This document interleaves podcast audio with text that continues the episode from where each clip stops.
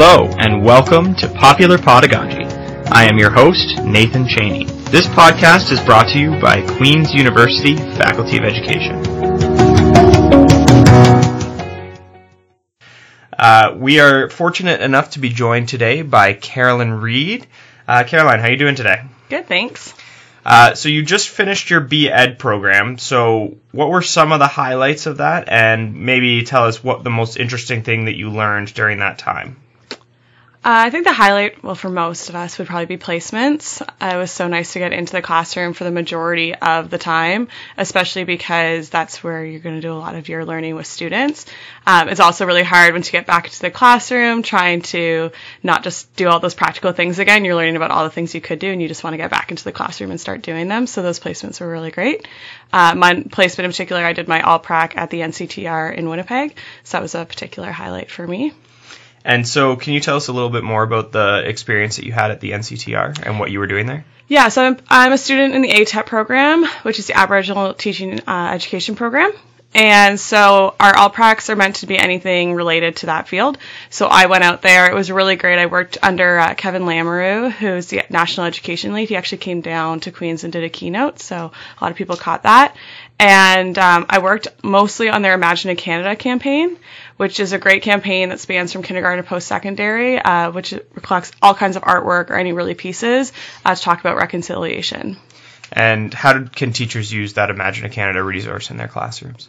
There's so many ways. So we're really hoping next year we can get a bit of a gallery going. That would be a really great. I'm working right now with Queens on creating that because really the best way to get it going in your classroom is just to go onto the website, look up all the resources. There's so many resources, and just start talking about reconciliation in the classroom. Orange Shirt Day is a great platform to start, and just start thinking about how students want to express themselves. It's definitely a topic that can span throughout the year. It's not like a unit that you just get done, move on, and then do Imagine Canada. It's Aboriginal education's integrated through every subject all year round, and that's the best way to include it for sure. And just Imagine Canada can be one aspect of that, definitely. And I think it also really brings kids together because they're all actually submitting their pieces. Like the process of doing that becomes really a global community because everyone's sort of coming together and doing it all in a similar way, which is really interesting. So this is obviously a very hot topic in education right now, and it will continue to be as we move forward. So for some of the people that might still be a little bit skeptical about integrating First Nations, Métis, and Inuit studies into their curriculum and education, what are some of the benefits and what are some of the reasons that we should be doing this? So I usually, when answering this question, think about myself personally. Yeah. I was 18 years old and had received absolutely no education. I had no idea what Aboriginal meant. I had no idea. I went to Trent University and sort of my world blew apart. They taught me so much, and I got very frustrated that I had not yet learned it. Right. And I sort of lost this sense of Canadian identity very quickly and didn't really understand who I was in my own country and what that meant. And so I realized the importance of education. Then you get in with these students, and being with the students made me so hopeful because I had grade threes that had a very well, grasped understanding of all the issues, and that made me really, really happy. And also, I think it comes down to a hot topic so often because there's a lot of, issues, for lack of a better word. There's a lot of sort of dark history. There's a lot of touchy subjects. You can get into very big concepts for little kids. And what I learned in the ATEP program is instead of looking at it that way, just look at it as sharing a culture with anyone else. So just, you wouldn't hesitate to ever bring in, how many classrooms do the things where they celebrate different holidays at months of the year to consider global holidays. People want to explore other cultures. So I think because it has such a dark, dark history, and obviously that needs to be explored at one point, teachers shy away from it. Right. But really, it just comes down to sharing a culture.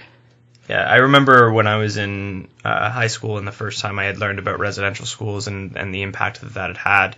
And it was actually one of the first inquiry-based classrooms, and it was a history classroom at the time. And I remember I was doing independent research on this, and I was looking into it, and I didn't actually believe that it was a part of Canada. I was so surprised to actually see it. Yeah. And even now when I go to workshops or conferences or things where we're touching on Aboriginal education and residential schooling and everything that had happened in the process of moving towards reconciliation, you can still see that same feeling that I had on my face when I was in grade 10 and 11, when I was looking into these subjects on people who are 50 and 60 years old and just didn't understand that this was even going on within their lifetime. And so sure. I think it's a really interesting subject to continue to approach and to explore and to integrate into our curriculum that way. Yeah, and I think one thing that's really important too is that teachers can only teach what they are like taught to teach. Right. And so, you know, I think it's a very unreal expectation to send teachers out to do this incredibly well done, integrated Indigenous education that is appropriate and culturally relevant and, you know, making sure it's in keeping with all traditions and making sure they're following all the guidelines they should without right. giving them that education. So I get personally very frustrated when I'm in the ATEP program, so I feel I got that education, but right. there were only about 20 of us. Yeah. And so I get really frustrated when I hear my, you know, some of my teacher friends getting hammered down because they're not including it. And I was like, well, how are, you know, they aren't required to take anything that's teaching them how to do that. Right. So they really need to make sure. And I think Queen's is doing a really great job with the ATEP program, but the reality is you are only, like, you know, we're not just expected to go teach math without being taught how to teach math. Right. So it's something that needs to be taught to teacher candidates. So how do you think, like, how would you propose if you're already a teacher that you would go and get this knowledge? Because a lot of teachers that are already out yeah. there are having to all of a sudden, and not all of a sudden, we knew this was on it on mm-hmm. the way down the pipeline, but integrating it into the curriculum is a huge push in education. So how do you expect those teachers to do it now? I would say both, like, professional development on a group and personal level. So I've seen some incredible professional development when they bring in speakers, elders, knowledge keepers, and they share that with teachers. And that's a really, I think, an amazing use of a professional development day. I think we've all seen those days be used really, really well and not, and I think that's a really great way to use them. Yeah. And then I would say just personally, you know, take the time if you're, I think I kind of compare it to if you're a teacher and you get a new grade, the first thing you're going to go out and do is look at all the ways that you can teach that grade in math or in English, and you find the resources, and the resources are out there for right. Indigenous education. So, you know, go to the NCTR list and you can look at it by age. You can really find anything you want. People, I have never once asked the help of an Indigenous leader or an Indigenous peer and asked for their help and not been welcomed with, like, open arms and tried to help me with any way I could. So, you know, network, like, reach out to your colleagues. I mean, we always said in the ATEP program, there's 20 of us, so there's probably one of us in each section that could help one of our colleagues, and that was something we all tried to do all the time. So I just think the answer really is try. If you can go out and try, you can do it. Okay.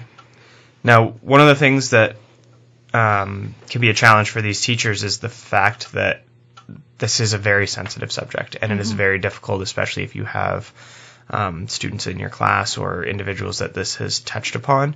And I think that brings up a lot of fear in teachers because they don't want to make it so that it's not a welcome and inclusive environment for everybody, and that it is a very sensitive subject to touch upon. And I know that when I was teaching, this was a big debate in our school, because we had a lot of teachers who didn't want to talk about reconciliation or integrate First Nations information into the younger grades because they were worried that it would be too graphic and too difficult on them. And I was of the mind where I thought that there was a way that you could teach it, but teach it in a way that is still respectful and dignified isn't the word, but using an age-appropriate level yeah. of knowledge in there. So how would you kind of wade through that with teachers to make it so that they were able to teach it throughout all grades, so that their understanding is done throughout the school, and they're not in my position where they're not learning about it until they're 16 or 17 years old? Yeah.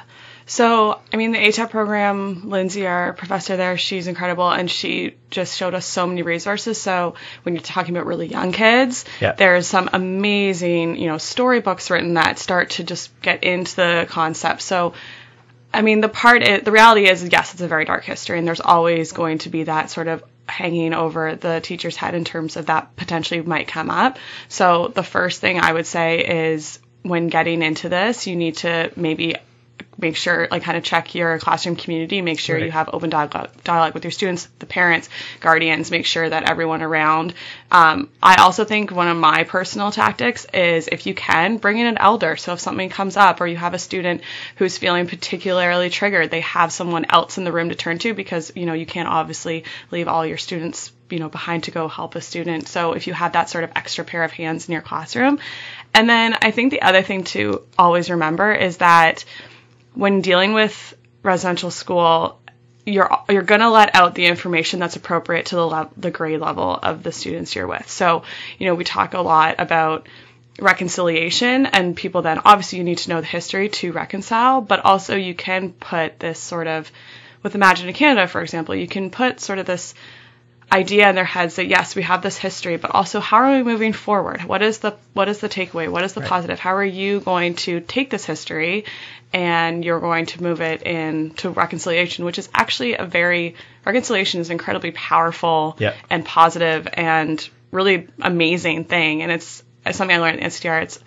It's a gift that Indigenous people have given us to take this time and, use it and find a way to heal our history.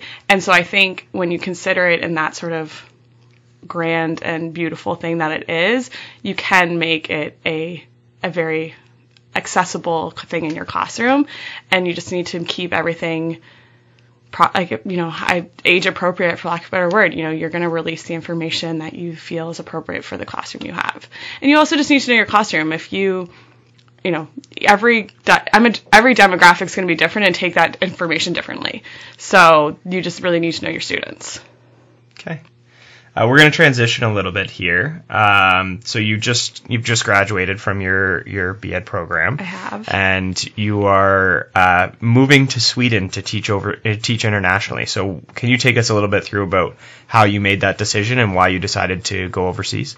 Yeah. So I think I was sort of toying with going right into a master's, and I decided I need to not be a student for a little bit and take a mind break. Which is a reasonable feeling yeah. after a certain amount of schooling. Yeah. It gets to that point for yeah. sure. So I decided to teach, and because I didn't know where in Canada I wanted to end up, and I didn't know, I really want to work in the field of Indigenous education, so I didn't know where that was going to take me right away, and I decided just to take a little bit of time, and I thought, well, I'll go abroad then, because there's really no point in me setting up shop somewhere in Canada and starting to build seniority when right. I didn't have any idea what I wanted that to look like. So I decided to go abroad. I did do TORF. It's funny though, I ended up with the Sweden. For people out there that don't know what TORF is, can you just give a little bit of explanation? Yeah, so it's a Teaching Overseas Recruitment Fair. It happens, I think it was January, yeah. and it's amazing. It's so efficient and well run. It's the most streamlined process I've ever seen to get a job. But I got a few offers from there, but I actually went back and accepted an offer from the school board in Sweden that actually came to the Options career fair, which happens earlier in the year that yeah. Queens also runs. And so that's where I came across them, and that's how I accepted it. And why did you decide on Sweden? What was the reasoning behind that? So I was sort of torn about where in the world I wanted to go, but yeah. I ended up deciding on Europe, because I have previously lived in Europe, and I knew that was something I would be able to handle. I didn't want to, be that person that returns at Christmas or something, because right. I couldn't quite handle the culture switch. So I knew I could do that, and Sweden was a great offer, and it's actually known to be one of the best education systems, yep. healthcare systems in the world, and so I thought, why not start at the best? Yeah. And are you doing anything to prepare for your experience over there? Yeah, so I'm teaching math, which is Obviously, when you're primary junior, I specialized in all areas, right. But I didn't have like a particular math background. So I've been working a lot on, we use a system called Singapore Math, which is becoming very widely used. It's manipulative based yep. and very inquiry based. And so I've been kind of trying to do the best I can in getting familiar with that. They're actually sending me to a course once I'm in Sweden. So that will be a little bit easier once I'm there. But and then just, you know, obviously the personnel, getting together, finding a place and, you know, figuring out how I'm going to bank and how I'm going to do, you know, everything I need to do in my life. So just little things. And have you been reviewing the Swedish curriculum and identifying the ways that it's similar and different and how you're going to prepare resources for that? Or? Yeah, it's interesting. It's so funny how every place, you know, you expected to sort of go in and find like Swedish curriculum, or for the area, just the way we do here. It is a little different because they run their schools like so different from each other. So I'm in what's called an IES. It's the board there, and it's an international school that's a public option. And so they run their schooling completely differently than, say, another public option. So it's not as cut and dry as just finding, you know, the Ontario curriculum. So actually the easiest way for me to review it has been to use that Singapore Math, because it's in many ways their math curriculum. Okay. So yeah, that's actually been sort of my guidelines, which is nice because it's so universal.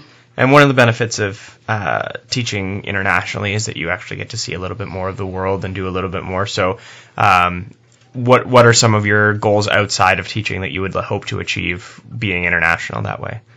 So my main goal is just deciding, first of all, like I'm definitely a teacher right now that's a little torn if I'm going to spend 35 years in the classroom. Like that's sort of where I'm at. So my main goal is just to get into a classroom and decide if I love it or not. I've loved it up until this point, being in placements, but there's so much I want to do, and I'm not sure it's always going to be in the classroom. I think there's so many amazing ways to use an education degree, and that's something that I've sort of learned this year at Queen's.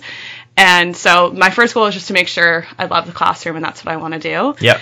And then outside of that, I like the idea of seeing how, you know, a different system works. I like the idea of, like, already right off the bat, they have this different form with parents that you get a cohort of like 15 students. And even though you don't teach them all subjects, if a parent wants to sort of hear about how they're doing, their students doing English, they actually contact me. I go to their English teacher, and then I report back. So you build this incredibly strong relationship with the parents and your students. And that's a very different model than here. So then maybe when I get back, I'll really value the, you know, the relationship I build within my classroom community. So just sort of checking, like, I've been in the Ontario school system my whole life, done all my placements in the Ontario school system. And then if I went off and taught, you know, that's a very closing way. Even I was surprised to see the difference when I was in Winnipeg between like Manitoba schools and here. So I just love that idea. Education obviously is so universal, but it's also so different. So I really want to see those differences. Well, I can relate to that on two levels, because one, I was in the Ontario education system, did my teacher's college or my Bachelor of Education here, and then went to Alberta and had even though it was within Canada, it was a complete culture shock in the way that I had to learn an entirely new curriculum. I had students who had different experiences throughout their education system the entire way up, and then similar to what you talked about earlier, you're finding a place, you're figuring out how you're going to get all your stuff there, you're trying to identify what you need to do when you get there, and so it's a big transition, especially as a first-year teacher, when you're trying to also figure out what it is to be a teacher and what to do, but it comes pretty naturally, and you'll realize that, you know, the first few months will somehow fly by, but also go really slowly at the exact same time.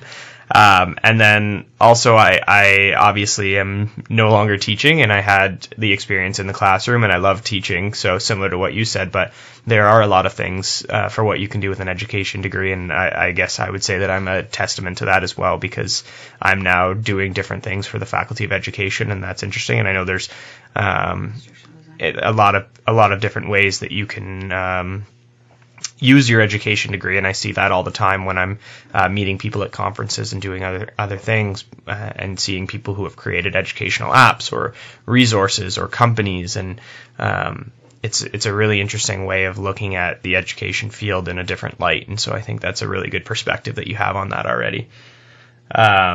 Well, I wish you luck internationally there. We're going to take a quick break, but we'll be right back with our classroom confession.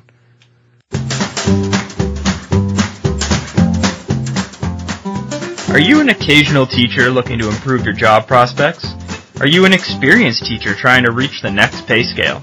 Are you interested in improving your overall teaching practice? Queen's Continuing Teacher Education has you covered. With easy-to-access online courses, you can log on to your course from anywhere you have access to the internet. Courses offered by CTE range from special education to technological education to safe and accepting schools. Queen's CTE courses work with your schedule, have supportive, expert instructors that want to help you succeed. Registration is fast and easy with no commitment to pay until the Friday before the course starts. What are you waiting for? Visit coursesforteachers.ca for more information or to sign up today. That's coursesforteachers.ca. And welcome back to Popular Pedagogy. We are now in our favorite segment, which is the Classroom Confession segment. For those of you that are tuning in for the first time, this is an opportunity for teachers to tell a story that is either something that happened to them while teaching, or something that happened to them as a student, or something that happened with their students that is funny and other teachers can relate to, so that we all recognize that funny things happen in the classroom and not everything is always perfect. So, Caroline, do you have a classroom confession for today? I do. I was thinking about it, and right at my first placement, when you're sort of still on edge, everything's new, I was in a classroom with a supply teacher who was a recent grad, so two very young teachers. And one of my students, he was always sort of, I guess, class clown for the typical term, and he had hit his head, someone had thrown a ball and he had hit his head, and so, you know, you go into this immediate head injury thing, and then I looked and he was unconscious, and so I was obviously like, super panicked, supply teacher candidate, like not an ideal scenario. And so I go running down the hall and I get the vice principal and I was like, I told them what happened, obviously head injury. She comes rushing. Everyone's freaking out. They phone the parents. Very luckily, he lives in a neighborhood school, so the dad's in about 2-minute walking distance. So the dad comes running in, and you know, at this point we've like done all the checks. He's breathing, but he's still not awake. And you know, we have an ambulance coming, but the fire truck got there first. So there's two fire trucks lit up. The classroom's right at the back door, so like firefighters are coming in. This kid's unconscious. Like everyone, I'm trying to keep the rest of the students back. The bell's ringing, so everyone's trying to run everywhere. And then the dad walks in and leans down and like tickles the kid, and the kid wakes up. So we are now with firefighters, and just like everyone is fully like on deck, like ready to go. First aid kids everywhere, and this kid's just like laughing. And now we're just standing in a room with firefighters. So yes, that was my first main head injury, which turned out to be nothing. So well, on the plus side, it wasn't just you; it was the supply teacher and the vice principal were all kind of fooled by the same trick, which is it's always good to have some backup when you're being conned by an 8-year-old. But that's a good classroom confession, and I hope that student doesn't fall asleep in class anymore, and we can go from there. Before we go, do you have anything that you want to say or promote before we leave you today? Yeah, so I just say, like, you know, we talked a lot about Indigenous education today, that if you go to the NCTR list and you hit on education and you hit resources, there is 1,000,001 resources there, and they're all incredible, and they're spanned from primary and junior, secondary, and then they even have a section for adult education. So if you're just a teacher and you want to educate yourself, there's a never-ending supply of resources there. I have not even cracked the surface on them, and they're all amazing. And they've all been vetted, so you know, we talked a lot today about teachers making sure they do the proper thing. These have all been vetted. You can't go wrong with any of these.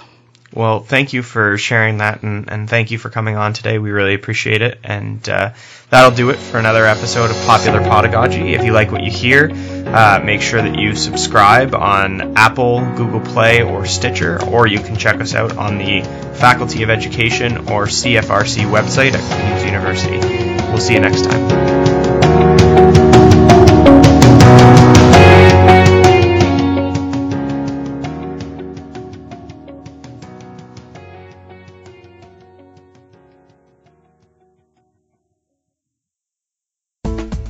This podcast is produced in collaboration with CFRC.ca in Kingston, Ontario. CFRC is located on traditional Anishinaabe and Haudenosaunee territory. Infrastructure support for the CFRC podcast project is provided by the Queen's University Faculty of Engineering and Applied Science. For more information, or to get involved in podcasting, visit podcasts.cfrc.ca.